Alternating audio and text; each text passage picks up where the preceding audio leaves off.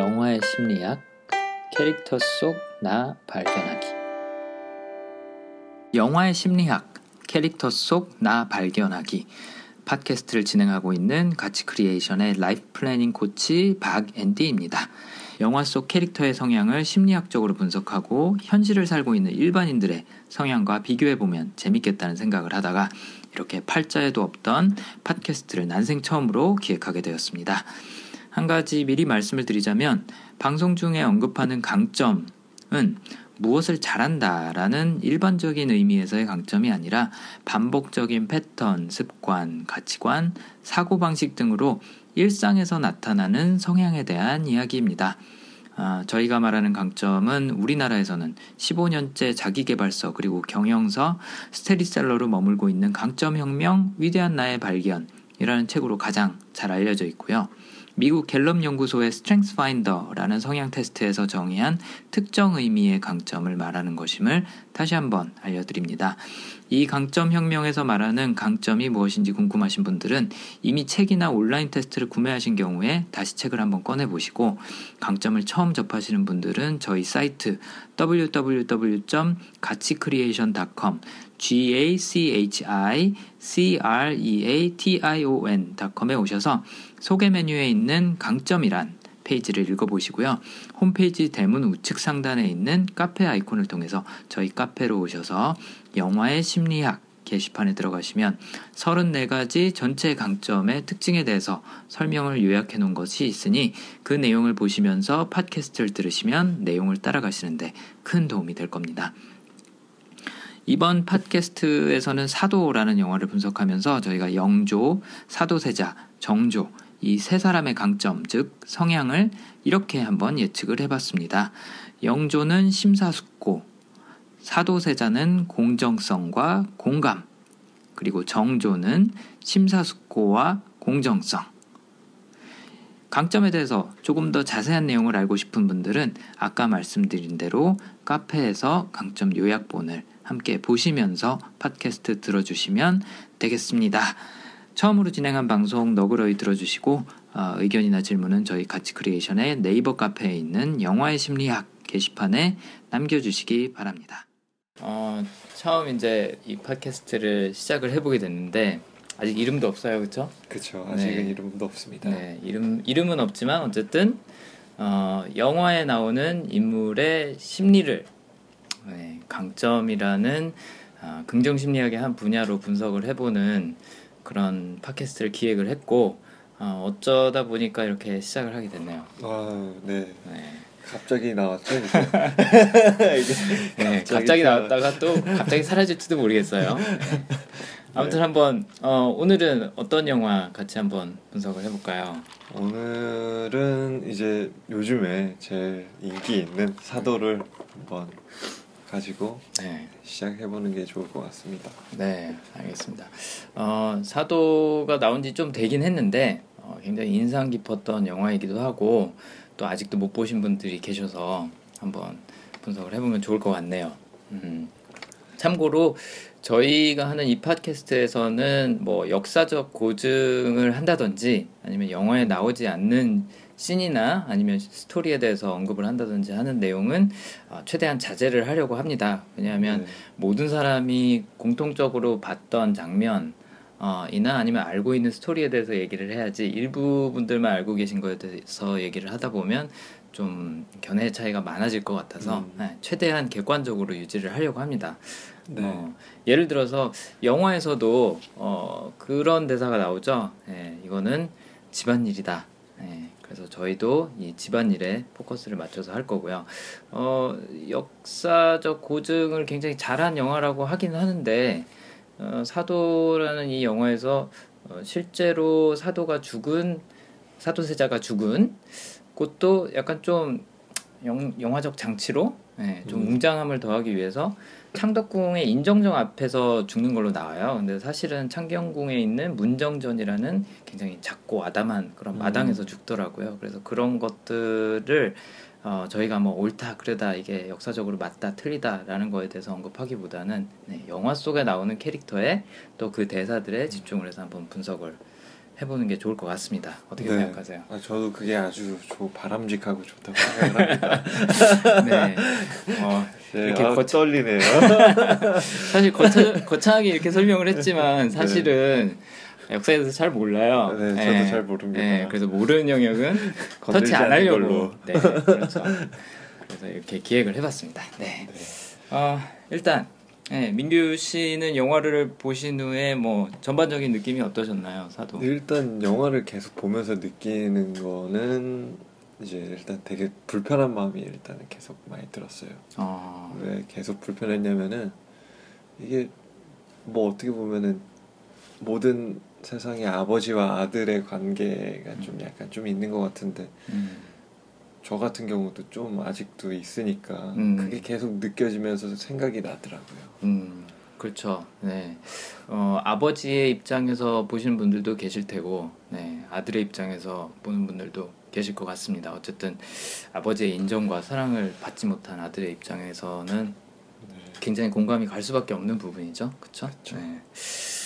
좋습니다. 저도 사실 이 영화를 보면서 어, 아, 사도세자의 입장이 이해가 간다라고 생각을 하면서 봤었는데 끝나고 음. 나서 생각을 하면 할수록 정조의 입장 아니 영조의 영조. 입장도 어, 굉장히 많이 이해가 네네네네. 되더라고요. 뭐 아직 제가 자식이 있는 건 아니지만 네. 그래서 저희가 한번 캐릭터를 나눠서 분석을 해보면 좋을 것 같아요. 일단 네, 영조가 갖고 있는 성향 네, 이제 음. 제가 얘기한 아까 그 강점 심리학의 관점에서는 어떤 강점 이나 성향을 갖고 있는지 분석을 한번 해보고 그 다음에 이제 사도세자를 분석을 해보고 어, 그 후에는 사도세자랑 영조랑 같이 비교를 한번 해보는 네, 그런 순서로 진행을 해볼까 합니다. 네. 네. 일단 영조는 어, 그 대왕 대비의 대사 중에 예, 아이고 얼마나 까탈스러운지 예, 라는 대사가 음. 있던데 굉장히 까탈스러워요, 그렇죠? 그렇죠, 엄청. 네, 네. 음. 뭐 예를 들어서 밖에 입던 옷이랑 안에 입는 옷이랑 구분을 한다든지 아니면 뭐 불길한 말을 들으면 귀를 씻는 음. 버릇이라든지 뭐 미운 사람 불러서 뭐 별일 없지라고 묻는다든지 뭐 여러 가지 그런 네. 자기만의 의식이 굉장히 많더라고요, 그렇죠? 네, 엄청나게 많더라고요. 네. 정해져 있는 그런 룰들. 그렇죠. 네. 민규 씨도 영화 영화 보시면서 뭐 관찰하신 거 혹시 있었나요? 저 같은 경우에는 뭐 어, 방금 말씀하신 것들이 네. 제일 크게 왔었던 부분이었던 거고요. 네. 그렇죠. 특히 그 불길한 말 들었을 때귀 씻는 거는 장면이 총 세 번 나오죠. 그렇죠? 네, 세번 네. 정도 나옵니다. 네. 그래서 이거는 뭐 그냥 관찰하는 입장에서만 저희가 볼 수 있는 게 아니라 실제 영화 속 캐릭터들이 영조에 대해서 이렇게 평가를 하는 장면이 나와요. 그렇죠? 음, 네. 네. 어, 사도세자가 아, 결혼을 하고 그쵸. 나서 이제 며느리한테, 그 며느리한테 네, 이제 쭉 그 대왕 대비랑 뭐 왕후들이랑 모여갖고 영조에 대해서 설명을 해주는 장면에서 그런 얘기들을 하죠. 네. 네. 또이 사람이 갖고 있는 굉장히 어 뭐라 그럴까 어, 습관, 네, 강한 습관 중에 하나가 어, 기흉을 구분을 한다는 거죠. 그래서 음. 길한 일이 있을 때는 경화문으로 들어가고 그쵸. 흉한 일이 있을 때는 만화문으로 들어가고 해서 이렇게 구분을 해서 다니는데 이게 이제 사도세자한테 에, 뒤주에 들어가라 자결하라 라고 하기 전에 에, 이 만화문을 통해서 아 죄송합니다 경화문을 통해서 에, 들어가면서 아, 그런 얘기를 하는 장면이 나오죠. 네, 네. 그렇죠. 네. 어, 강점 심리학에서는 이런 종류의 행동을 어, 아마도 심사숙고라는 강점으로 분류를 할 수가 있을 것 같아요. 음. 어, 참고로 심사숙고가 어떤 네. 그렇죠? 심사숙고라는 그 단어만 들으면은 이제 이해가 잘 안 될 것 같아서 제가 설명을 해드리자면 생존하는데 필요한 아, 위협을 제거하는 것이 인생에서의 어떻게 보면 가장 큰 목표가 되는 그런 음. 성향이라고 볼 수가 있어요. 네. 참고로 이 강점 심리학에서 얘기하는 강점이라는 건 어, 성향에 대한 얘기거든요. 그래서 결국은 이걸 잘 쓰면은 어, 긍정적인 결과를 내는데 도움이 되는 거고 잘못 쓰면은 나한테 단점이나 아니면 걸림돌이 되는 건데 영조의 경우도 마찬가지인 거죠. 예. 사실 굉장히 살아남기 힘든 환경을 어, 거쳐왔는데 그래서 겨우 생존했고 겨우 왕이 됐는데 그걸 유지하기 위해서 엄청나게 노력을 하고 있을 거란 말이죠. 네. 그래서 어릴 때부터 그런 태도가 배워왔던 것들이 이런 의식으로 루틴으로 많이 나타나는 것 같아요. 네. 그래서 이렇게 까탈스러운 버릇들을 갖고 있는 거죠. 음. 네. 뭐 음, 미신이라고 생각할 수도 있을 것 같긴 한데 미신보다는 항상 조심하려는 노력인 것 같아요. 네. 네. 혹시나 잘못되면 어쩌나 아, 하는 그런 노심초사하는 마음에 하는 행동들이 이제 여기까지 온 것 같습니다. 그래서 어, 영조 본인도 어, 왕자 중에 한 명으로서 네, 그리고 또 음. 후궁의 자식으로서 어떻게 보면 비천한 미천한 출신이었죠. 죽을까봐 항상 걱정을 했었고 그쵸. 왕위에 못 오르면 왕자는 뭐 죽는다고 봐도 되니까. 네, 또 나중에 왕이 되고 난 후에는 조선의 맥이 끊기면 어쩔까. 네, 항상 음. 걱정을 했던 것 같아요. 그래서 뭐 열심히 공부하고 뭐 아들한테 남겨줄 말들을 잘 정리해서 책도 쓰고 아들이 공부 하나 안 하나 제대로 하나 안 하나 체크하고 음. 여러 가지 그렇게 위험을 줄여나가는 행동들을 한 거죠. 네. 네. 그래서 본인이 왕으로 살아남고 어, 조선 왕조를 유지하고 하는 데는 분명 도움이 됐지만 아들한테는 이런 아, 이런 의식이라든지 아니면 뭐 예법에 얽매인다는 그런 표현으로 얘기를 했었는데 사도세자가 이런 것들이 굉장히 큰 부담으로 다가왔을 것 같아요. 네. 네. 어떻게 생각하시나요? 다가왔을 것 같아요. 일단 네. 네. 네. 그 이 제가 이제 언급한 그런 내용들 음. 중에 혹시 좀 민규 씨도 굉장히 강하게 와닿았던 장면이라든지 아니면 요소라든지 어떤 게 있으셨나요? 저 같은 경우에는 약간 좀 약간 표정 같은 걸 좀 많이 봤었던 것 같아요. 네. 근데 이제 표정을 보면은 좀 아들하고 이제 다른 사람들하고 대할 때 표정 연기라든가 뭐 이런 게 좀 달라서 그런지 음. 좀 그게 좀 강하게 왔었던 것 같은데 음. 뭐네 일단은 설명 일단 강점 설명이 가는 게 더 중요한 것 같네요. 네. 네. 아뭐 지금 말씀하신 요소도 굉장히 중요할 수 있거든요. 네. 어, 예를 들어서 뭐 민규 씨가 보기에 네. 어, 신하들을 대할 때나 아니면 다른 사람 대할 때랑 아들을 볼 때랑 그 네. 표정에서 어떤 감정을 읽으셨는지 이런 것도 연관이 있을 수 있거든요. 그게 에, 연관이 있다면요. 네. 어 일단은 아들을 대할 때는 되게 되게 사소한 거에서도 되게 뭔가 강한 싫음 이런 게 너무 많이 보여가지고 좀 음. 아들을 자기 생존의 위협거리 걸림돌 음. 이런 음. 걸로 좀 인식을 계속 해왔던 것 같아요. 음. 그렇죠. 네. 뭐 말씀하신 대로 위협을 느끼니까 그거를 음, 어떻게든 해결을 하기 위해서 네. 아니면 아니면 뭐... 나의 편으로 왔어야 되는데 네. 나의 편이 되지 않고 계속 음. 이제 자기가 하고 싶은 대로 뭔가 되게 아. 약간 봤었을 때 뭔가 단단한 막대기 같은 느낌이잖아요. 아 그렇죠. 네 휘지 않고 그렇죠. 네. 그렇기 때문에 이제 제거를 네. 하려고 했었던 것 같아요. 음, 그렇죠. 뭐 실제로 어, 정말로 죽이려고 했었는지까지는 모르겠지만 어쨌든 네. 세자에서 폐위를 하는 거는 확실하게 결정을 해놨던 것 같아요. 그렇죠? 네. 그리고 또 정조가 워낙 똑똑하고 총명함을 어린 나이부터 보였기 때문에 네. 더 확신이 들었겠죠. 네. 어, 말씀하신 대로 그런 위협이라는 요소도 분명히 존재하는 것 같아요. 네. 네. 영조랑 사도세자랑은 스타일이 워낙 달랐기 때문에 뭐 영조의 다른 부분에 대해서 얘기하기 전에 그러면 사도세자하고 어떤 부분에서 엇갈렸었는지 사도세자를 하나 분석을 해볼까요? 음, 네. 네. 그 영조가 어떻게 보면 좀 음, 굉장히 조심스럽고 치밀하고 노련하고 뭐 이런 이미지라고 하면 네. 사도세자는 말씀하신 대로 굉장히 곧죠, 그죠? 네. 네. 절대 부러지지 않을 것 같은 그런 아, 뭐라 그럴까요? 좋게 말하면은 패기 예. 그렇죠. 나쁘게 말하면은 어, 고집스러움, 음. 뭐 혹은 너무 심한 원칙주의 뭐 이렇게. 생각을 할 수가 있을 것 같아요. 그래서 저는 사도세자를 보면서 어, 생각이 들었던 키워드가 당당함이랑 떳떳함 아니었나라는 생각을 음. 했었어요. 실제로 영화에서도 떳떳하다, 당당하다라는 표현이 굉장히 많이 나오거든요. 네. 네. 반복해서 계속 나오고 뭐 본인 입에서만 사도세자 본인 입에서만 나오는 게 아니라 신하들도 그 단어를 굉장히 많이 써요. 어, 음. 대리청정하는 장면에서 사도세자가 이렇게 이렇게 하라 하니까 떳떳하신 판단이옵니다. 뭐 이런 식으로 음, 네, 네, 대답을 해주더라고요. 아무튼 영화에서 그걸 강조하려고 노력을 했던 것 같은데 네. 어, 사도세자가 갖고 있는 이런 당당함이나 떳떳함이 나올 수밖에 없었던 배경에는 어, 이제 강점 심리학에서 얘기하는 공정성이라는 성향 때문에 그랬던 게 아닌가라는 생각을 저는 했습니다. 네. 이제 뭐 어릴 때부터 그런 걸 굉장히 많이 보였어요. 보면 참고로 어, 뇌과학적으로도 그렇고 심리학적으로도 그렇고 어, 어릴 때 웬만한 성향은 다 완성이 된다는 그런 얘기를 하거든요. 그리고 음. 우리나라 속담에도 세 살 버릇 여든까지 간다라는 얘기가 있는 것처럼 세 살 정도 되면은 웬만한 성향은 이미 네. 네, 완성이 된다고 해요.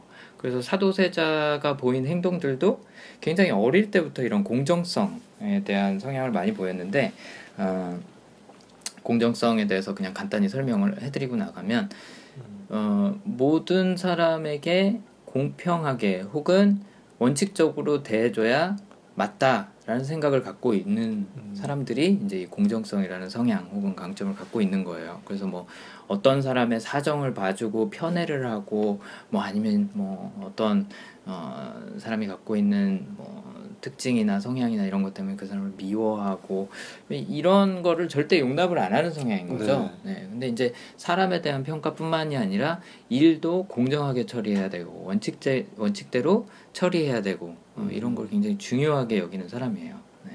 근데 아무튼 어릴 때부터 사도세자가 이런 성향을 보이는데 에, 그 영화에 나오는 에피소드 중에 하나가 에, 사치가 무엇이냐라고 이제 영조가 아, 무, 음. 물으니까 아, 예, 자기 옷을 이렇게 사치고. 딱 가르치면서 음. 그렇죠. 네 비단은 사치고 네, 무명 배 배는 사치가 아니다. 아, 실제로는 영조가 물어본 건 아니라 그래요. 네, 아. 네, 실제로는 이제 나인들이 네, 음. 이제 나인들하고 대화를 하다가 영조가 아니 사도세자가 그런 얘기를 했다고 하는데 네. 어찌 됐든 간에 네, 그런 사치 구분을 굉장히 일찍부터 했다는 거. 네. 솔직히 왕이나 왕자면 사치를 좀 부려도 되잖아요. 그렇죠. 네. 주변 환경에 온통 사치로운 사치스러운 것밖에 없을 텐데 그런 거를 구분을 하고 또 평범한 것, 네. 음. 그다음에 사치스럽지 않은 것을 어릴 때부터 추구하려고 노력을 했다는 건 신하들 혹은 주변 사람들 일반인들과 자신이 아, 어떻게 보면 동등하게 예, 음. 동등한 원칙대로 기준대로 어, 행동하고 평가받고 해야 된다는 생각을 일찍부터 갖고 있지 않았나 네. 그런 생각이 듭니다. 네.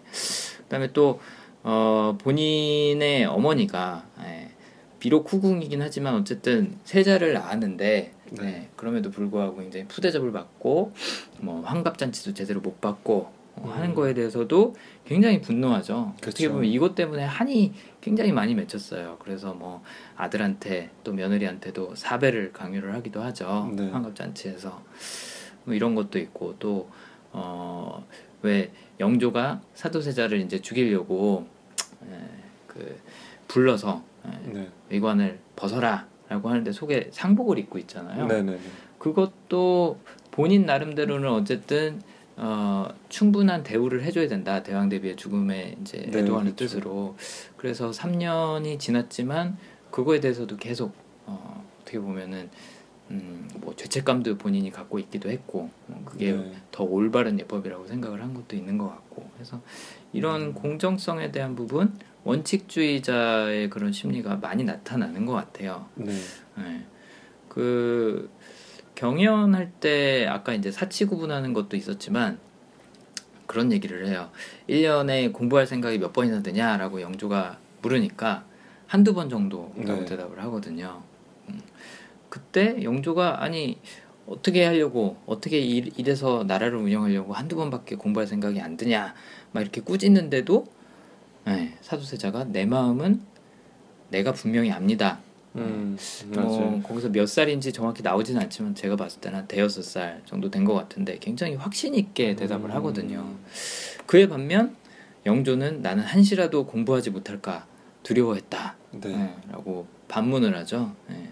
이런 걸 보면 이제 두려움이란 단어도 그렇고 어, 영조가 얼마나 살아남기 위해서 음. 어, 심사숙고하고 노심초사하고 대비하고 치밀하게 준비하고 했는지를 알 수 있는 장면이 아닌가 저는 그런 생각이 들더라고요. 네. 그에 반해서 사도세자는 본인이 갖고 있는 생각이 공정하다, 네, 원칙에 부합한다라고 하면 별로 굽히지를 않았죠. 그렇죠. 네.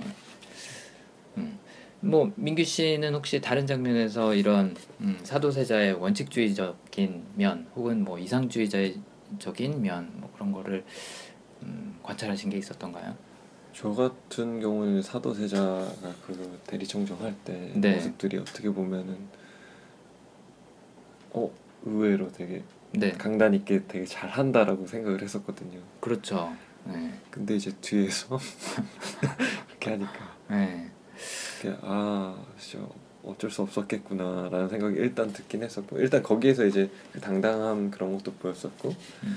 그 다음에 이제 처음에는 안 그랬지만 점점 아버지랑 사이가 벌어지면서 네. 그 단단했던 그 성격이 네. 점점 막 더 부각이 되는 것 같아요. 음, 음. 그러니까 처음에는 그렇죠.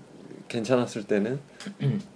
자기도 이제 그 성리학에 그걸 네. 따라서 되게 예를 중시하고 아버지한테 그렇죠. 막 계속 그 그런 거 있잖아요. 그렇죠. 그래서 하다가 음.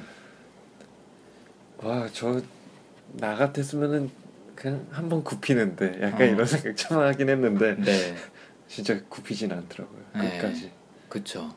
맞아요. 그 대리청정하는 장면에서 음, 잘 나타나는 것 같아요. 네.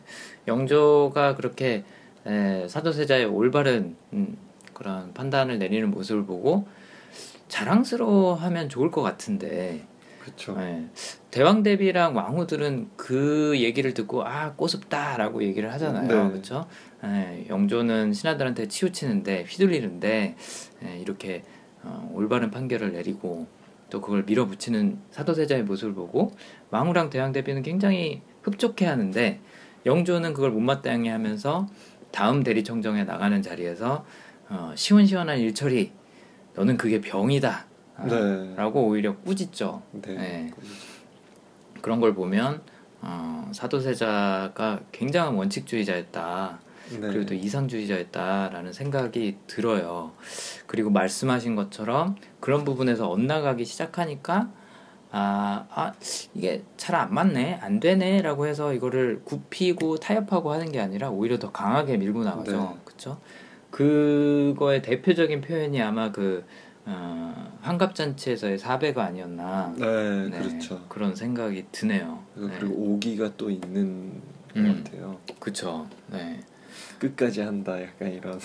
네, 그게 이제 어, 원래 정신병하고 정신질환하고 아 뭐 정신질환이 정신병이죠. 정신질환하고 정신장애하고의 그 경계선이 어, 한 끗 차이라 그러거든요, 음. 보통. 그래서 좋게 말하면 옥인데 이제 그게 조금만 넘어가면 광기가 되는 거죠. 그렇죠. 네. 근데 사도세자의 경우에는 광기의 수준까지 이제 네. 음, 올라가 버린 건데 어, 심리학에서 많이 쓰는 표현 중에 인지부조화라는 표현이 있어요. 혹시 들어보셨나요? 아니요, 그거 처음, 처음 들어보세요. 네. 어, 자랑하려는 건 아닌데 네. 영어로는 cognitive dissonance라 그래요. 네네. 이게 뭐냐면 내가 생각하는 나의 모습 혹은 나의 신념과 네. 현실과의 괴리가 너무나도 클때 네. 그리고 또 그걸 극복하려고 노력을 해봤지만 잘 안 될 때 거기서 오는 괴리감 음. 네, 좌절감을 얘기를 해요. 그래서 보통 우리가 하는 많은 행동들이 행동이나 결정들이 이 인지 부조화를 좁혀나가기 위해서 네. 최소화하기 위해서 노력한다고 얘기를 하고 또 우울증의 가장 큰 원인이 되는 부분 중에 하나가 이 인지 부조화라는 얘기를 어. 해요. 그러니까 간단히 얘기를 하자면 이제 사도세자의 예를 들자면 분명히 성리학 공부를 하면서 어, 배운 내용은 군자는 어, 네. 모름지기 일해야 한다. 그쵸. 라고 배워서 그거를 적용을 했는데 그래서 대리청정에서 네. 적용을 한 거죠. 했는데 거기에 대해서 받는 피드백은 부정적인 거예요.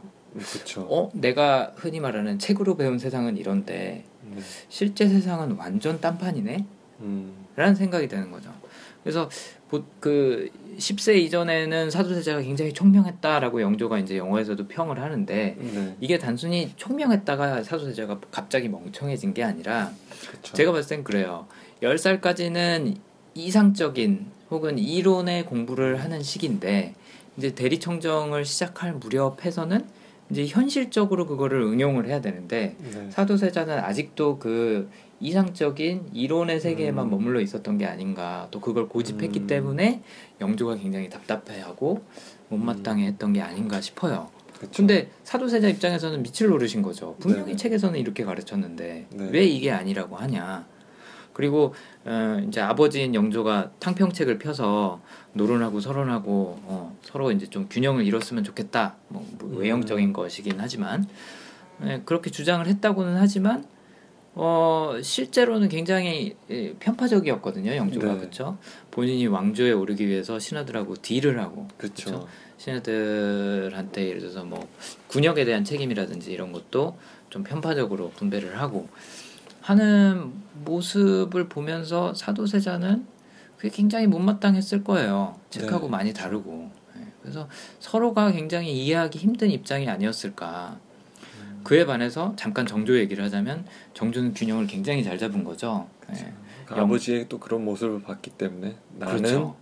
좀 이렇게 유하게 네 말도 하잖아요. 이제 할아버지 그러니까 공부 왜 하냐라고 네네네. 때 재밌냐 했었을 때 이제 할아버지가 네. 좋아하시니까. 네네네. 이 말에서 딱 그게 나오는 거. 아, 잘 잡으셨네요.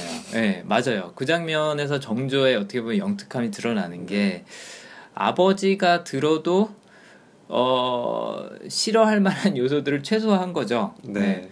너 공부가 그렇게 좋냐라고 하는데 네 너무 재밌어요라고 했으면 얼마나 얄미웠겠어요. 네. 사도세자는 공부가 싫다고 피해 다녔는데 근데 할아버지가 좋아하시니까 어쩔 수 없이 해요. 음. 어 그리고 마지막에 그런 제가 싫습니다. 이게 맞습니다. 포인트였어요. 네, 맞아요.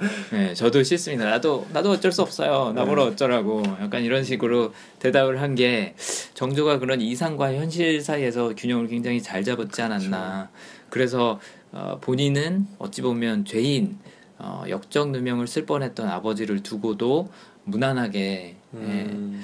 예, 어, 왕좌에 오를 수 있지 않았나 그런 생각이 듭니다. 예. 그렇죠. 영조는 어떻게 보면은 어, 지극한 현실주의자였을 것 같아요. 네. 예. 그리고 약간 영조 같은 사람들이 이제 어떻게 보면은 되게 어려운 걸 겪어가면서 이제 성공한 케이스인 거잖아요. 어떻게 그렇죠. 보면 이제 자수성가라고 그렇죠, 그렇죠. 수도 있는데 네. 자기 원칙들이 이제 너무 강할 것 같아요. 그러니까 영화에서도 보면은 음. 자기 원칙이 너무 강하기 때문에 자기의 틀에 안 맞으면 이제 무조건 내치는 거죠. 음. 약간 좀 그런 게 좀 많이 보였던 것 같아요. 네, 어, 되게 좋은 포인트를 언급을 해주셨네요. 저도 이제 창업자분들을 많이 뵐 기회가 있는데 주변에서 자수성가하신 분들을 그분들은 본인이 정말 죽자 살자로 살아왔기 때문에 본인이 생존할 수 있었던 이유가 무엇인지에 대해서 나름대로의 철학을 갖고 있어요. 그렇죠. 네. 갖고 있죠. 근데 문제는 그 철학들이 현실에 기반했느냐. 저, 그러니까 적응되지는 그렇죠, 맞아요. 본인의 상황에서는 그게 적용이 될 수 있는데 그렇죠. 일반화될 수 있는 건 아닌 경우가 되게 많거든요. 근데 그거를 자식들에게 혹은 뭐 직원들에게 어, 강요하게 되는 경우가 많아요. 맞아요. 네. 근데 말씀하신 대로 영조도 정말 생존하기 위해서 어, 그렇게 살아왔고 자수성가했고 그 상황을 극복했고 했던 반면에 사도세자는 굉장히 안정적인 환경에서 태어나서 그렇죠. 이론 열심히 배우고 공부 잘한다고 처음엔 음. 칭찬도 받고 했었으니까 얼마나 누릴 게 많았겠어요. 그렇죠. 처음부터. 그렇죠. 그리고 그런 안정적인 환경에서 태어났기 때문에 그걸 유지하려는 음, 아까 말씀드린 그런 공정성에 대한 기준도 굉장히 높았을 것 같고 음, 예. 그렇죠 이제 균형적인 생 사고를 할 수 있는 상황이 그렇죠. 있었으니까 그렇죠 어떻게 보면 이상을 실현할 수 있겠구나라는 가능성을 보면서 자라왔을 것 같아요 반면에 영조는 그렇죠. 세상은 굉장히 험한 곳이다 네, 음. 이거는 내 지혜와 아, 뭐 용기, 뭐 의지 이런 것들을 헤쳐나가야 되는 곳이다. 그쵸. 참 삭막한 곳이다라는 생각을 하지 않았을까 싶어요. 음. 네. 말씀하신 그 비유가 굉장히 와닿네요. 아, 네, 네. 주변에서 그런 자수성가하신 분들도 네.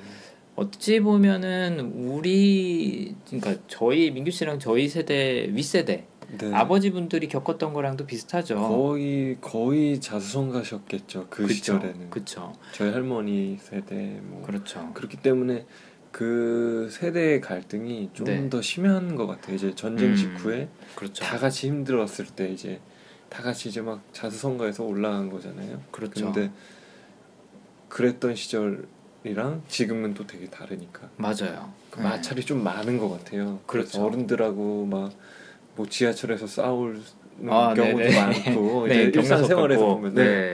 내가 내가 만든 그런 건데 음. 너는 왜 대우를 안 해주냐 음. 그게 왜 니네가 만든 거냐 뭐 이런 음. 식으로 이제 막 마찰이 일잖아요 그렇죠 그런 것도 적용이 될 것 같네요 네, 네. 아니요, 진짜로 그럴 것 같아요. 왜냐하면 말씀하신 대로 어그 할머니 세대, 할아버지 세대에서는 일제 강점기를 지나면서 네. 세상이 한번 뒤집어졌었고 그쵸. 또 저희 부모님 세대에서는 한국 전쟁으로 네. 세상이 한번 다시 뒤집어졌고 하면서 굉장히 혼란스러운 시기를 거쳤거든요. 그래서 네. 기존의 질서라든지 뭐 이런 것들이 많이 무너졌고 생존이 최우선이었잖아요. 그렇죠. 근데 저희 세대는 생존이 최우선은 아니에요. 생존보다는 이제부터 질을 따지기 시작한 그게 된 거죠. 그렇죠. 그리고 또 살아남는 방법도 수단과 방법을 가리지 않고 살아남던 이전 세대에 비해서 저희는 무엇이 옳은지 무엇이 정당한지 이런 거를 더 따지게 되는 네. 세대가 된 것 같아요. 뭐 이전까지는 뭐 유기농을 먹는지 뭐뭐 뭐 네. 자연 친화적인 게 뭐고 뭐 지속 가능한 게 뭐고 이런 거 신경 안 썼었잖아요. 맞아요. 근데 그런 걸 울부짖는 지금 세대를 보면서 저희 윗세대들은 아니 그게 무슨 뜬구름 잡는 소리냐. 되게 한심하게 보일 수도 있는 거. 네, 네.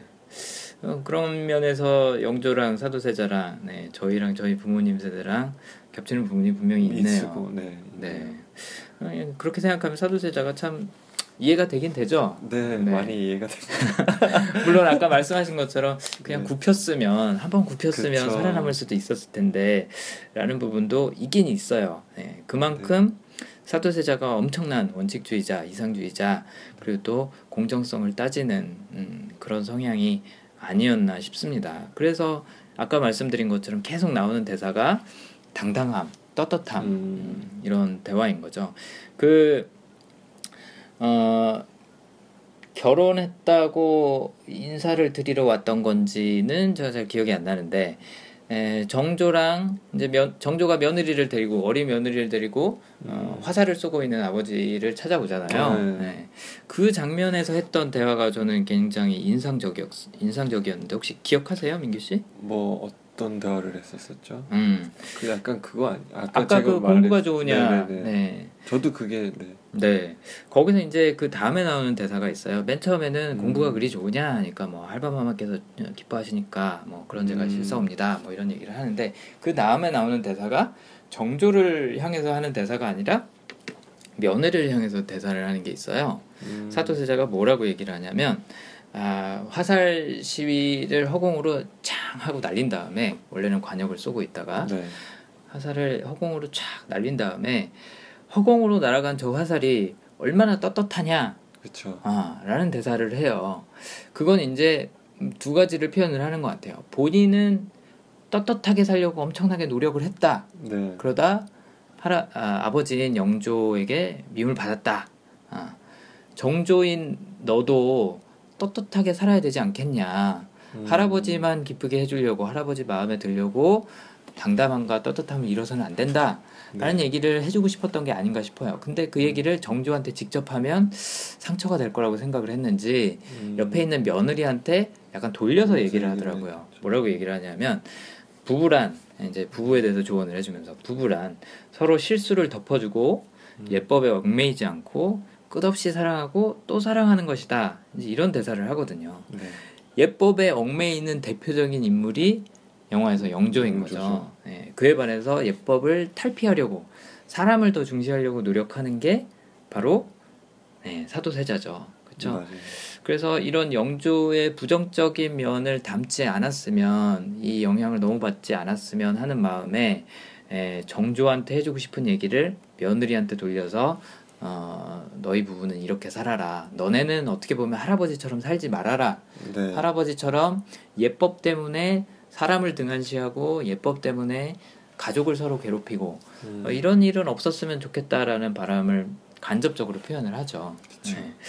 그래서 어, 이 대사가 저는 좀 재밌다고 생각했던 이유가 뭐냐면 아까 얘기한 그런 당당함, 떳떳함이라는 어, 이야기도 나오고 또 하나는 굉장히 굉장히 아이러닉한 게 원칙을 중요시하는 사도세자가 어, 예법에 대한 어떻게 보면은 반감을 드러낸 거잖아요. 그렇죠.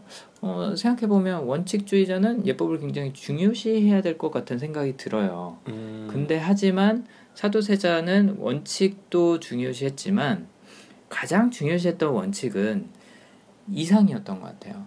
네. 그러니까 성리학에서 얘기하는 대로 예를 들어서 뭐 왜 이제 어 뭐 우리 흔히 성경도 이제 그대로 해석하는 사람이 있고 그걸 이제 자의적으로 해석하거나 아니면 거기서 의미를 찾는 사람이 있잖아요. 그렇죠? 그런 것처럼 성리학도 어쨌든 텍스트로 정해져 온 건데 네.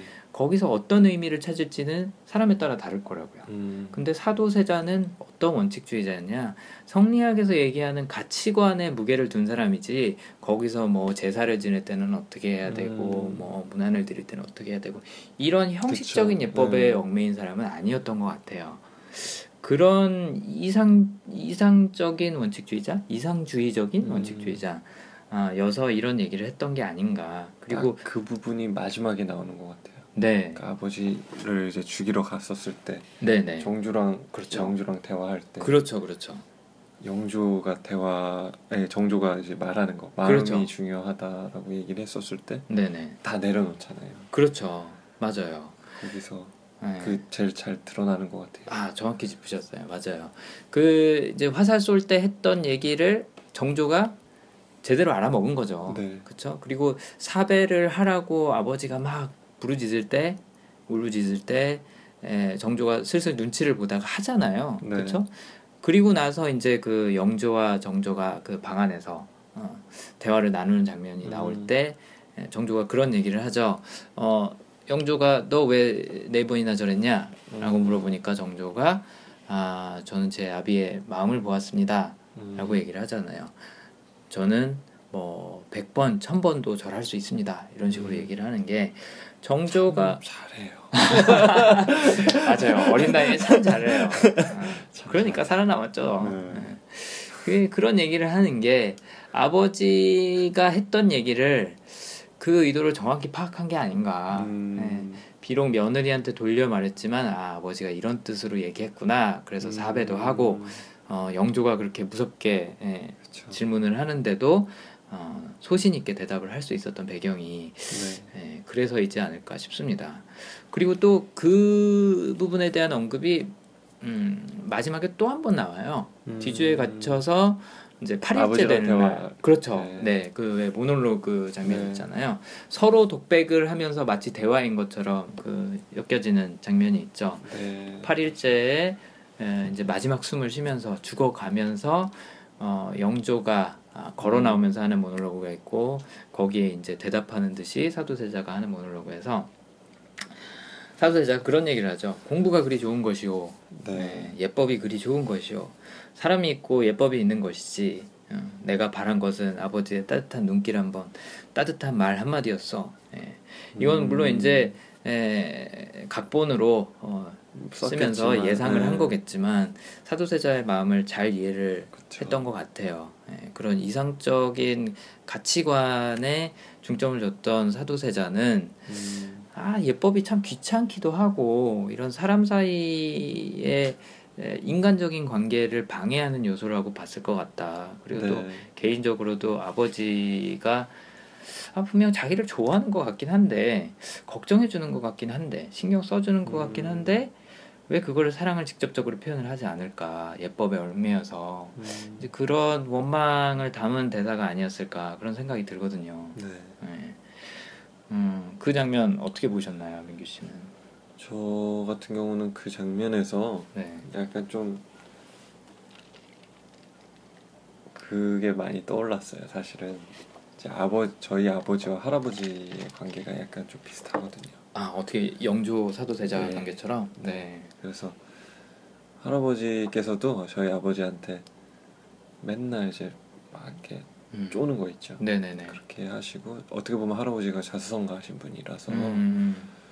이제 뭐, 뭐 공부를 안 하냐 이런 네. 말도 하고. 네네. 그 다음에 이제 뭐 뭔가 이제 아들한테 얘기를 할 때 직접적으로 얘기하지 않고 항상 누굴 통해서 얘기하고. 아 돌려가기. 네. 네. 그러니까 예를 들면은 할아버지가 우리 회사에 나와서 일해라라고 네. 말해 그냥 아들이니까 말해도 네네. 되는 건데 아들은 한테 이제 뭐 할머니를 통해서 얘기하는. 어. 그럼 이제 점점 반감이 점점 커지는 거죠. 그렇죠.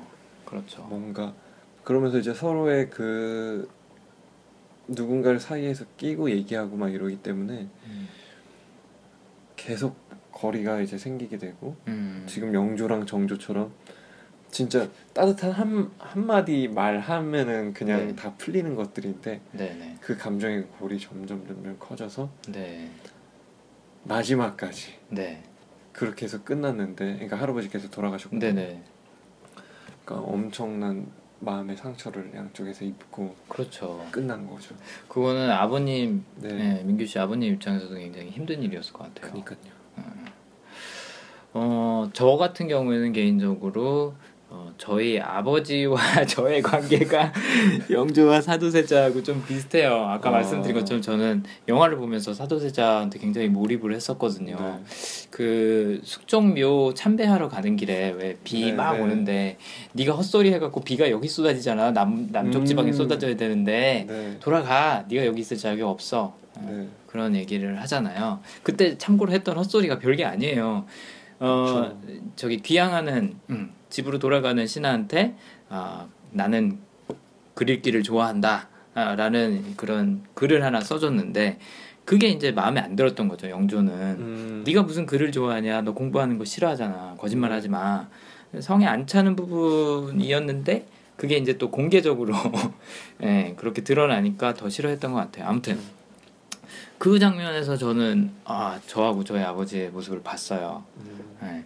저희 아, 버지는 저희 아버지는 굉장히 어떻게 보면 자수 자수성가하셨다고 생각해도 될 것 같아요. 네. 음. 그래서 저희 아버지도 굉장히 그 본인만의 철학이 강하시고 네. 어 수준 수준 기준 기준이 음. 굉장히 높으시죠. 그래서 어느 일정 기준에 미치지 못하면 그건 이제 안 한 거나 다름없다. 약간 이런 식으로 생각을 하세요. 네.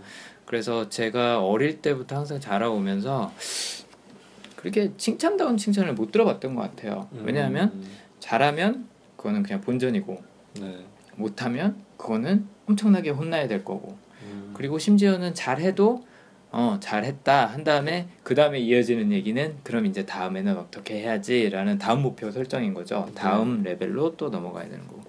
그래서 뭐 저는 사실 외동 아들로 자라서 뭐 사도세자도 그러고 보니까 그쵸. 외동이나 다름없죠, 그렇죠?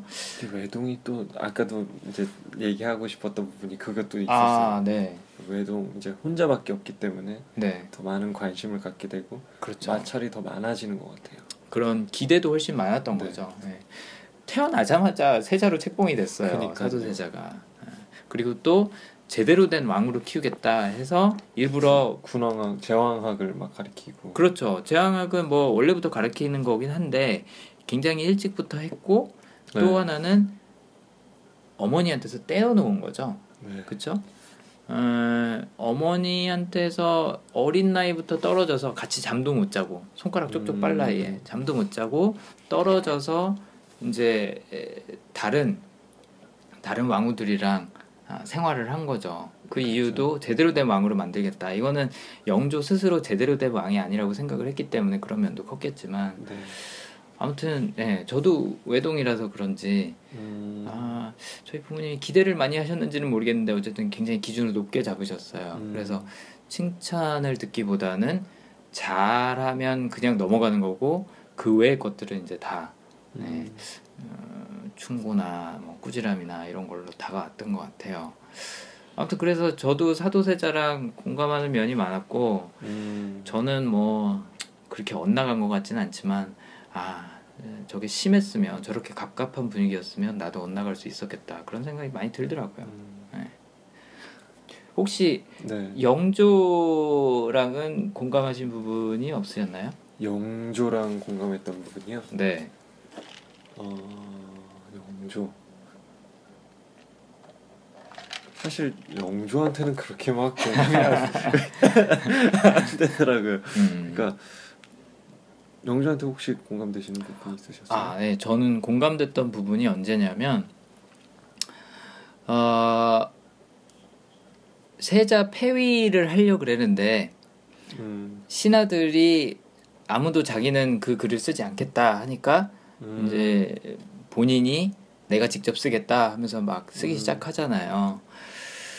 그걸 보면서 어 약간 좀 뭐라 그럴까 아 아비로서 하기 쉽지 않은 일이지만 어쩔 수 없이 해야 되는 영주 심정이 조금 이해가 되더라고요. 음. 왜냐하면 아들이 반역죄를 저지른 거예요, 사실은. 그쵸. 칼을 들고 찾아왔어요. 왕을 죽이려고. 그거를 신하들도 보고 모든 사람이 봤는데 아들을 처분을 안 할 수가 없는 상황인 거예요. 그렇죠. 근데 그 상황에서도 나름 고민을 한 거죠. 네. 나름 고민을 해서 뒤주에서 굶겨 죽인 거잖아요. 네. 그러니까 만약에 사약을 내렸으면 죄를 인정하게 되는 거고 당시 이제 영화에서도 나오듯이 명나라법에 의하면 아들이 역적이면 아비도 역적이다. 네. 하면 조선 왕조가 무너지는 거거든요. 그쵸. 그러면 조선 왕조도 무너지고 아들은 죄인 되고 모든 게 다 망가지니까 음.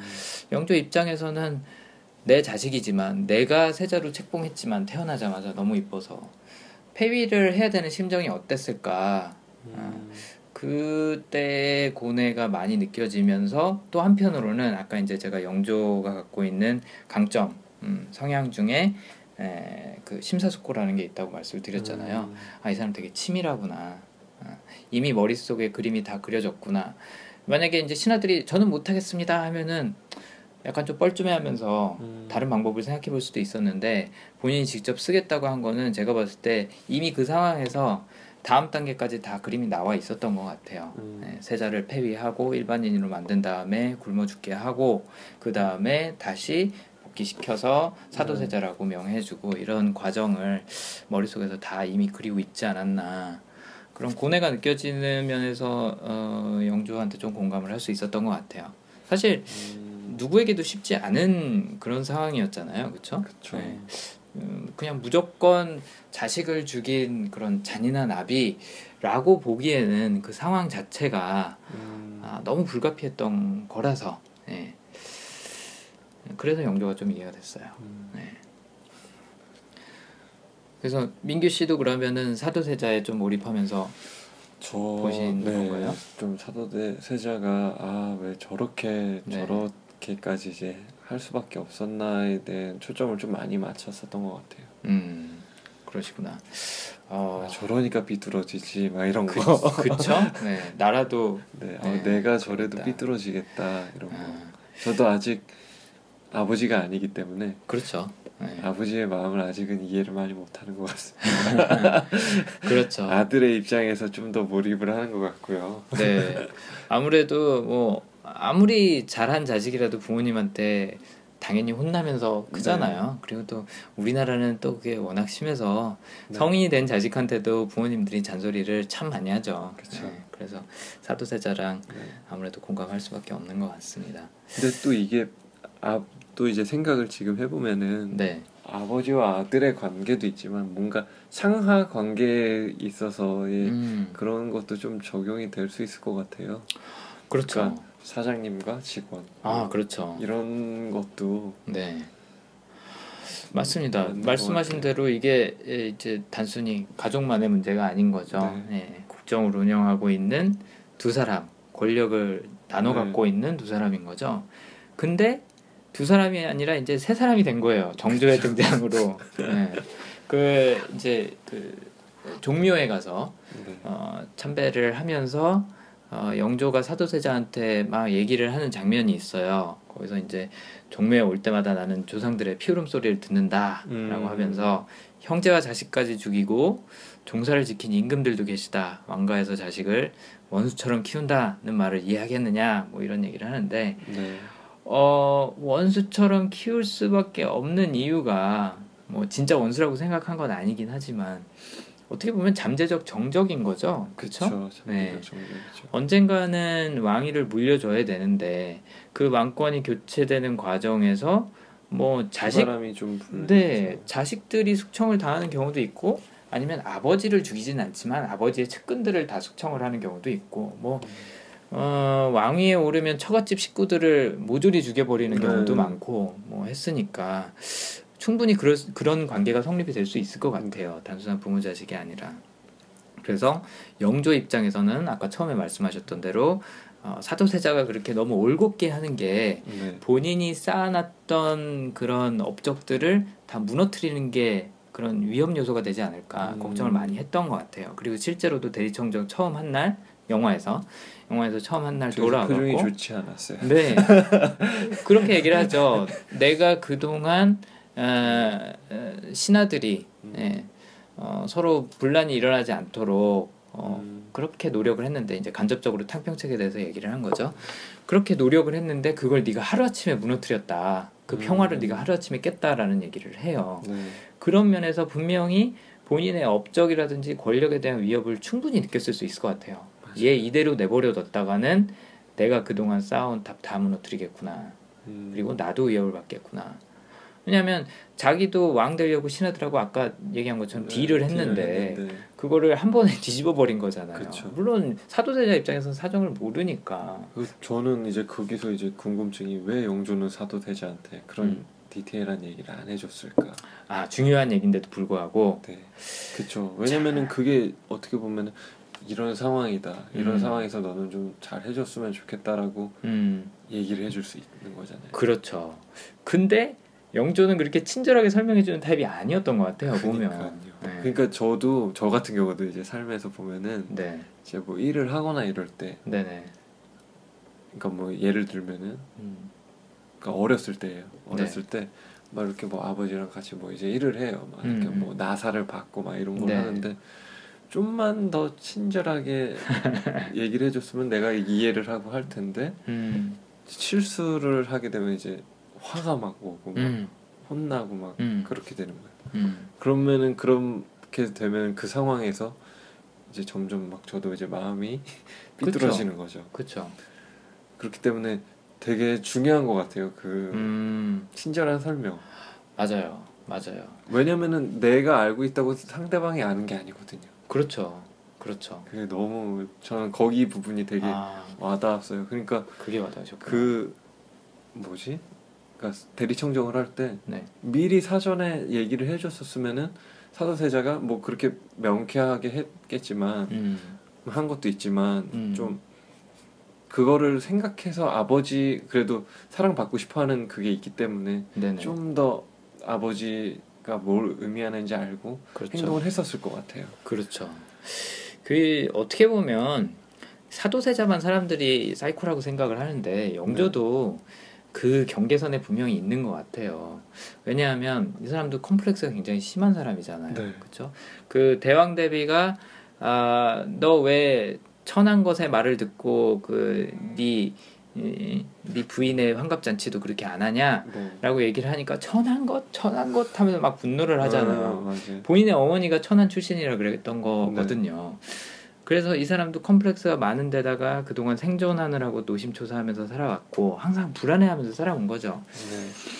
그러다 보니까 자기의 치부는 굉장히 많이 감추려고 노력을 했던 것 같아요. 맞아요. 그래서 시, 겉으로는 탕평책을 얘기를 하면서 신하들한테는 뭐 일부 신하들한테 특혜를 주고 뭐 딜을 하고 뒤에서 딜을 한 거죠. 음. 그런 모습을 아들인 사도세자한테 보이는 걸 굉장히 부끄러워한 게 아닌가 치욕스럽게 음, 여긴 게 아닌가 그런 생각이 들어요. 완벽해야 되는 그런 그렇죠, 네. 그렇죠. 그리고 이제 방금 민규 씨가 말씀하신 그런 사례에서도 어, 아버님도 이런 느낌을 가지셨을 수 있을 것 같아요. 어, 내가 아이한테 뭘 시켰어요. 근데 아이가 그거를 제대로 못했어요.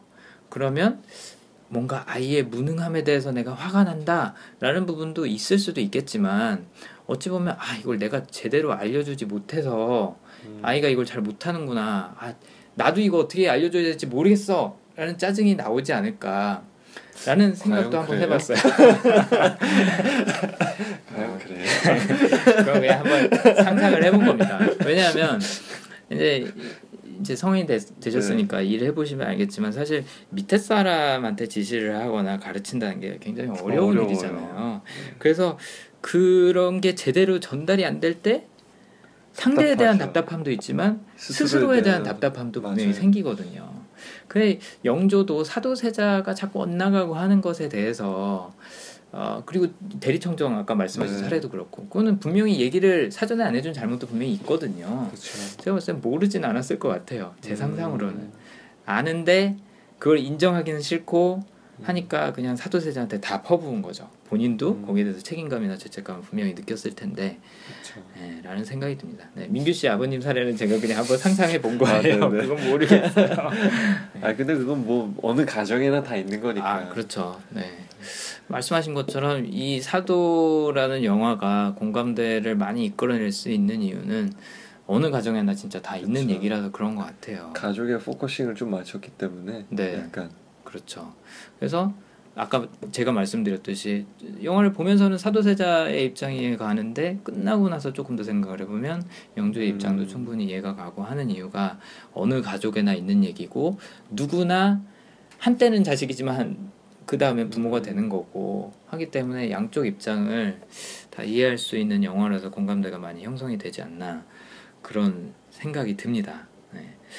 어, 저희가 이제 영조랑 사도세자에 대해서 굉장히 얘기를 많이 했고 정조에 대해서는 그렇게 많이 얘기를 안 했는데 정조는 어떻게 보셨어요? 뭐 영특하고 뭐 이런 거는 정조는 일단 잘 생겼습니다.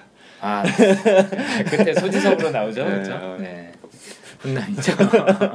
아니 어떻게 소지섭이랑 네. 딱 닮은 그런 아역 배우를 구했더라고요. 그러니까요. 인성이 꽤 닮았어요. 커서 되게 닮아가지고. 음, 음. 맞아요. 네. 네. 할아버지나 아버지의 성격이랑 혹시 아 이 부분은 닮았다라고 생각하신 부분 혹시 찾으신 거 있나요, 민규 씨는? 어 저희 할아버지와 아버지. 아 아니요 아니요. 아, 정조 아, 정조가 네. 영조나 아니면 사도세자랑 좀 음. 닮았다라고 생각하신 부분. 정조는 약간 둘에서의 모든 걸다 담긴 한 것 같아요. 음. 그러니까 생존하려고 하는 그런 모습은 영조한테서 닮은 아, 것 네네. 같고 이제 그렇지만 이제 그 떳떳함과 이런 거 당당함은 네. 있긴 한데 그걸 표출을 안 하는 거죠. 네, 맞아요. 살아남기 위해서. 네. 음. 그, 그 대화나 정주가 대화나 이런 거 하고 보면은 음. 그 사도세자의 그 마음을 잘 간파했던 것 같아요. 항상. 그렇죠. 그래가지고 뭐 영주한테도 얘기할 때도 네. 마음이 더 중요하다 뭐 이런 네. 식으로 얘기하는 것도 보면은 네. 어떻게 보면 사도세자가 아버지한테 하고 싶었던 얘기인 거잖아요. 그렇죠. 근데 이제 그 정조 자체는 이제 그건 이제 내재되어 있어요. 네네네. 내재되어 있는데 그거를 이제 사용하는 거에 있어서는 영조처럼 사용을 한 거죠. 그렇죠. 굉장히 조심스럽게. 네. 네. 저도 같은 생각을 했어요. 심사숙고라는 그런 위험을 피해, 피해 나가기 위한 또 위험 요소를 제거하기 위한 노력을 하는 부분은 에, 영조랑 굉장히 많이 음, 닮았다는 생각이 들었고 물려받을 수밖에 없는 그런 상황적인 배경도 있었던 것 같고요. 네. 그래서 정조한테 뭘 물어보면 대답이 항상 한 박자 늦어요. 네, 네. 네, 항상 충분히 생각하고 대답을 하거나 아니면 대답해봤자 욕 먹을 것 같다 그러면 그쵸. 아예 그냥 대답을 안 하거나 네. 하는 모습을 보면 아 얘가 참 조심스러웠구나라는 생각이 많이 드는 것 같고요. 또 하나는 그 제가 아까 사도세자 언급할 때 어, 얘기는 안 했었는데 공감이라는 성향이 있어요. 맞아. 공감이라는 성향은 어, 그 사전적인 의미보다도 강점 심리학에서는 다른 사람의 감정을 그대로 느낄 수 있는 그런 음. 능력이거든요. 그래서 뭐 아 이 사람이 어떻구나 저떻구나라고 머리로 이해를 하는 게 아니라 그냥 마음으로 음. 느끼는 거예요. 마치 본인이 그 사람이 된 것처럼 1인칭 시점에서 몰입 아 몰입이 아니라 어떻게 보면 빙의죠. 네. 빙의가 돼서 그 사람의 감정을 느끼는 거거든요. 근데 정조가 아비의 마음을 읽었습니다라고 하지만 물론 머리로도 이해를 했어요. 똑똑하니까. 네. 하지만 그 마음을 그대로 전달 받았지 않았을까? 그 음. 그 아픔을 그대로 느끼지 않았을까라는 생각을 많이 했어요. 근데 이 사도세자도 공감을 갖고 있는 면이 있는데 그게 뭐냐면 어릴 때부터 강아지랑 그렇게 잘 놀아요. 네. 강아지 그림 그리는 것도 좋아하고 그렇죠. 그 다음에 정조가 태어날 때도 꿈에서 어, 남자한테 태몽을 꾼 거죠. 음. 꿈에서 용을 봤다. 그래서 필이 세자다. 라고 음. 얘기를 하면서 나오는 새손이다 라고 얘기를 하면서 음, 음, 보면은 그런 감성적인 면이 굉장히 많이 발달이 돼, 발달이 돼 있었고 음. 타인의 감정도 그대로 느끼는 능력이 강하지 않았을까라는 생각을 했어요. 네. 대왕 대비가 죽었을 때도 거기에 대해서 어, 책임감을 느끼고 통감하는 것 때문에 눈이 오는데도 불구하고 바닥에서 계속 쓰러질 때까지 엎드려져 음. 있었던 거고 상복도 계속 그래서 입었던 이유도 분명히 있는 것 같고 또 어머니인 영빈이 씨가 아, 제대로 대접받지 못하는 거에 대해서 엄청난 서름을 갖고 있었죠. 그렇죠? 음. 근데 정조도 본인의 아버지인 사도세자가 제대로 대접을 받지 못하고 네. 어떻게 보면은 개죽임을 당한 거에 대해서 엄청난 서름을 갖고 있었기 때문에 나중에 뭐 수원 화성도 건축을 하고 어 그 장대한 행렬도 준비를 하고 했던 게 아닌가 그런 음. 생각이 들더라고요. 음, 그 사도세자에 대해서 어, 설명하는 구절 중에 영화에서 사람을 좋아하고 뭐 대왕 대비를 그리워하는 마음이 컸다. 라는 구절도 나오고요. 또 대왕 대비가 죽고 난 후에 계곡에서 이제 술 마시는 장면이 있어요. 네. 거기서 신하가 이제 그만 마시라고 하니까 술 내가 죽인 할머니의 피눈물이다. 너는 이게 술로 보이냐? 음. 라는 대사를 하는 게 아 이건 정말 감성이 발달하지 않고는 그쵸. 하기 힘든 대사다. 약간 좀 아티스트 같은 면이 네. 있는 것 같아요 사수세자가. 천재기가 있는 거죠. 그쵸 그쵸. 네. 그런 걸 보면은 그런 공감 음, 음, 혹은 뭐 우리가 흔히 얘기할 수 있는 감성적인 부분이 어, 사도세자도 그렇고 정조도 그렇고 많이 발달이 되지 않았나. 음. 하지만 말씀하셨던 것처럼 많이 억제를 한 거죠 살아남기 네. 위해서. 네. 그게 본인의 감정이 됐던 본인의 그런 올곧은 당당한 생각이 됐던 간에 살아남기 위해서 많이 감췄던 것 같습니다. 정조는 자기의 강점을 알고 그거를 스위치를 온오프를 잘 한 건가요? 아 그렇게 볼 수 있었죠. 그러니까 음. 본인이 왕위에 오를 때까지는 굉장히 조절을 잘한 거예요. 음. 어 근데 아들이 나오고 난 다음부터는 그 강점들이 독이 된 거죠. 음. 왜냐하면 본인의 강점의 기준에서 아들도 똑같이 대하려고 했으니까 음. 너도 이렇게 살아야 된다. 그러니까 영조가 실패한 거는 본인의 강점을 어, 아들한테는 해가 되게 활용했다는 거 하나. 음. 그다음에 또 하나는 아들이 갖고 있는 강점이나 성향이 뭔지를 파악하지 않은 채 네. 본인 것만 강조를 했다는 거죠. 정조는 상당히 할아버지랑 닮은 부분이 많이 있어요. 네, 근데 재밌는 건 아버지랑도 닮은 부분이 있지만 표현을 안 했어요. 네. 그렇죠? 그래서 할아버지가 좋아할 만한 부분들은 할아버지한테 보여주고 음. 아버지가 좋아할 만한 부분들을 또 아버지한테 보여주려고 많이 노력을 했기 때문에 살아남았던 거지. 어, 정조가 정조 원래의 성격을 보였으면 영조가 제가 봤을 때 똑같이 됐을 수도 있을 것 같아요. 음. 그러니까 사도세자뿐만 아니라 어떤 자식이 됐던 간에 영조 입장에서는 본인의 성향에 부합하면 네. 네. 좋아하고 호불호가 그렇게 나뉘지 않았었나 그런 음. 생각이 들어요.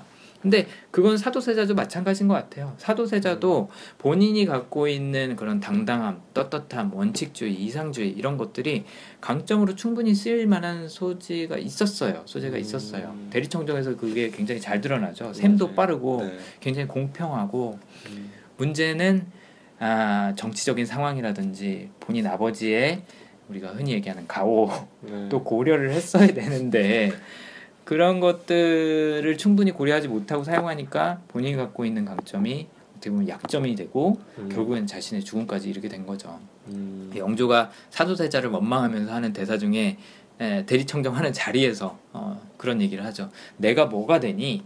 음. 어, 라는 얘기를 하죠. 이 사도세자는 그 얘기를 들었을 때 아까 말씀하신 것처럼 민규님이 말씀하신 것처럼 아 좀 굽해야겠다라고 생각을 했으면 됐는데 음. 아버지는 그게 틀렸어요. 강점 조절을 못한 거죠. 그렇죠. 조절을 못한 음. 거죠. 그러다 보니까 갈등의 골이 깊어지고 음. 더 이상 회복할 수 없는 그런 단계까지 가지 않았나 싶습니다. 음. 네. 아, 뭐 강점, 뭐 성향에 대한 얘기는 이 정도로 마무리를 하고 어 영화 끝 장면 한번 잠깐 얘기하고 넘어갈까요? 영화, 이 네. 부분에 대해서 찬반이 많이 갈리더라고요. 아, 예. 춤추는 거예요. 네 맞아요. 끝날 것 같은데 이제 안 끝나는 그렇죠. 한 그런 영화. 20분 정도 어, 뒤로도 이어진 것 같아요. 사실 그 디주 안에서 독백 오가는 것도 거기서 끝날 수 있었던 네, 건데 그것도 사실 그 대화 자체도 저는 그렇게 필요하진 않았던 것 같아요. 맞아요. 이제 물론 대중성을 높이기 위해서 쓴 것 같긴 한데 저는 개인적으로는 영조가 이해가 어. 다 충분히 생각할 수 그쵸 그쵸 영조가 사도세자 이렇게 뺨 어루만지는 장면에서 딱 끝났으면 전 좋지 어. 않았을까라는 생각을 했는데 아무튼 그러면 딱 진짜 감동적으로 끝났을 것 같아요. 네, 사실. 맞아요. 근데 이제 뭐 소지사 분량을 넣기 위해서였는지 어째서였는지 들어갔어요 뒤에 장면이 아 뭐 그거에 대한 거는 찬반이 좀 갈리는 것 같은데 개인적으로는 어떠셨어요 그 장면 부채춤? 부채춤이요? 네. 뭐 일단 여성분들은 좋아하시는 것 같은데 저 저게 왜 계속 들어간다. 아. 문근 형은 왜 저렇게 들어 여기 앉아 있나. 음. 그, 그 분장 참 어색했죠, 문근이 네. 네. 아, 저는 개인적으로 어, 두번 봤어요, 이 영화를. 네, 처음에 볼 때는 아, 저거 참 쓸데없는데 왜 집어넣지라는 생각을 했고 두 번째 볼 때는 뭐 여전히 좀 쓸데없이 길다라는 생각은 했지만 네. 그 장면에서 두 번째 볼 때 관찰할 수 있었던 게 정조의 표정이었어요. 음. 그 정조가 아까 말씀하신 것처럼 숨기고 산 부분이 굉장히 많아요. 음. 본인의 그런 원칙주의라든지 이상주의라든지 아니면 감정이라든지. 음. 근데 부채춤 출 때 저는 제일 웃겼던 대사가 뭐였냐면 어, 어머니 앞에서 재롱 한번 떨어본 적이 없는데 신명나게 놀아보겠습니다라고 하는데 부채춤 추는 게 별로 그렇게 신명나지 않거든요. 근데 그 부채로 이렇게 얼굴을 가릴 때 아니면은 뒤돌아서서 이렇게 한 바퀴 돌 때 그때 정조의 표정이 어, 굉장히 암울해요. 네, 음. 그 쓸쓸함, 서운함, 서러움 이런 것들이 굉장히 많이 묻어나더라고요. 음. 소지섭을 제가 봤을 때 캐스팅한 가장 큰 이유도 물론 눈빛. 소관지라 그렇긴 하지만 그 우수에 찬 눈빛이 아닐까. 음. 네, 정조가 그렇게 억제하면서 숨기면서 살아야 했던 음. 어, 본인의 운명에 대한 어찌 보면 음, 그런 서러움 네. 음, 또 표현하고 싶어 했던 게 아닌가 그런 생각이 들더라고요. 음.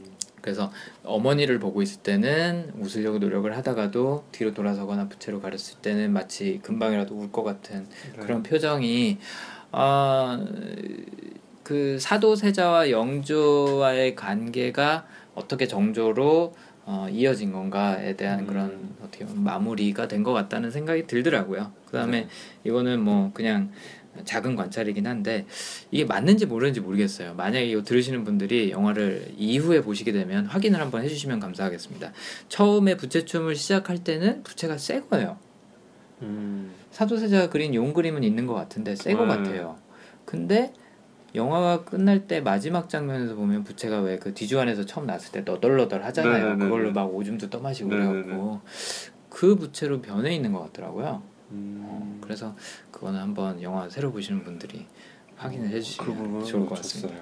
아, 저도 처음 봤을 때는 놓쳤던 것 같아요. 네. 근데 두 번째 볼 때 봤던 것 같은데 어... 확인을 못 하겠어요. 아... 네. 네. 네. 아무튼 네. 네. 어. 사도에 대해서 좀 장황하게 얘기를 해봤습니다. 네. 네. 아직 못 보신 분들은 만약에 듣고 보시면 아 이런 음, 부자지간의 관계 또 부자지간이 관계가 두 개 있는 거예요, 그렇죠? 영조랑 그쵸. 사도세자, 사도세자랑 정조. 이제 정조 네, 이런 부자 관계가 어떻게 예, 풀려 나가는지 한번 관찰을 해보시면 도움이 될 것 같습니다. 그래서 다음 시간에도 다른 영화에 나오는 캐릭터들을 한번 분석을 해볼 거예요. 네, 요즘 사도를 제치고 1위에 오른 예매율 1위에 오른 인턴이라는 영화가 새로 음, 나왔죠. 그래서 그렇죠. 인턴도 한번 분석을 해볼 거고요. 그다음에 그 홍상수의 신작 네, 음. 지금 맞고 그때는 틀리다. 이것도 한번 분석을 해보도록 하겠습니다. 네, 네 알겠습니다. 네, 민규 씨 오늘 참여해주셔서 감사하고요. 아유, 네. 네. 좋은 어, 포인트들을 굉장히 잘 집어내 주신 것 같아요. 아, 뭐 근데 아직 저도 이제 처음이다 보니까 네. 좀 실수도 많이 한 것 같고 네. 이게 아, 흐름을 아, 좀더 이제 좀더 네. 명확하게 해서 네, 좀더 네. 이제 음. 봐야 될 것 같아요. 영화를 볼 때도 더 네. 집중해서 네. 어떤 강점 뭐 이런 걸 좀 더 파악을 해야 될 것 같고 음. 그다음에 캐릭터와의 관계 좀 이런 거좀 더 네. 파악을 하는 게 좋을 것 같아요. 네, 제가 오늘 이렇게 좀 분석한 내용이 이해하시는데 도움이 됐나요? 어, 네. 아. 되게 좋았던 것 같고요. 네네. 일단 그 사도세자는 이제 강점이 공감이라는 게 그렇죠. 거고, 네. 영조는 그 심사숙고, 네네. 요게 있는 거잖아요. 그렇죠. 또 사도세자한테 있는 게 공정성이라는 공정성. 네. 네. 그런 그런 포인트들을 이제 잘 네. 찝고 이제 다시 보거나 이제 생각을 해보면은 네. 좀 도움이 많이 될 것 같아요. 네, 다행이네요. 네, 네, 저도 처음 하는 거라 좀 횡설수설한 부분도 있는 것 같고, 네, 어설픈 진행을 했는데 네, 너그럽게 네, 들어주시면 감사할 것 같습니다. 네. 그럼 오늘은 이만 마치기로 하고 다음번에는 네. 인턴이라는 영화 그다음에 또 홍상수 감독의 아, 지금은 맞고 그때는 틀리다라는 영화에 나오는 캐릭터들에 대해서도 이런 심리적인 기준으로 한번 분석을 해보도록 하겠습니다. 네. 네. 오늘 그럼 여기서 마무리하도록 하겠습니다. 네, 감사합니다. 네, 고생하셨습니다. 감사합니다.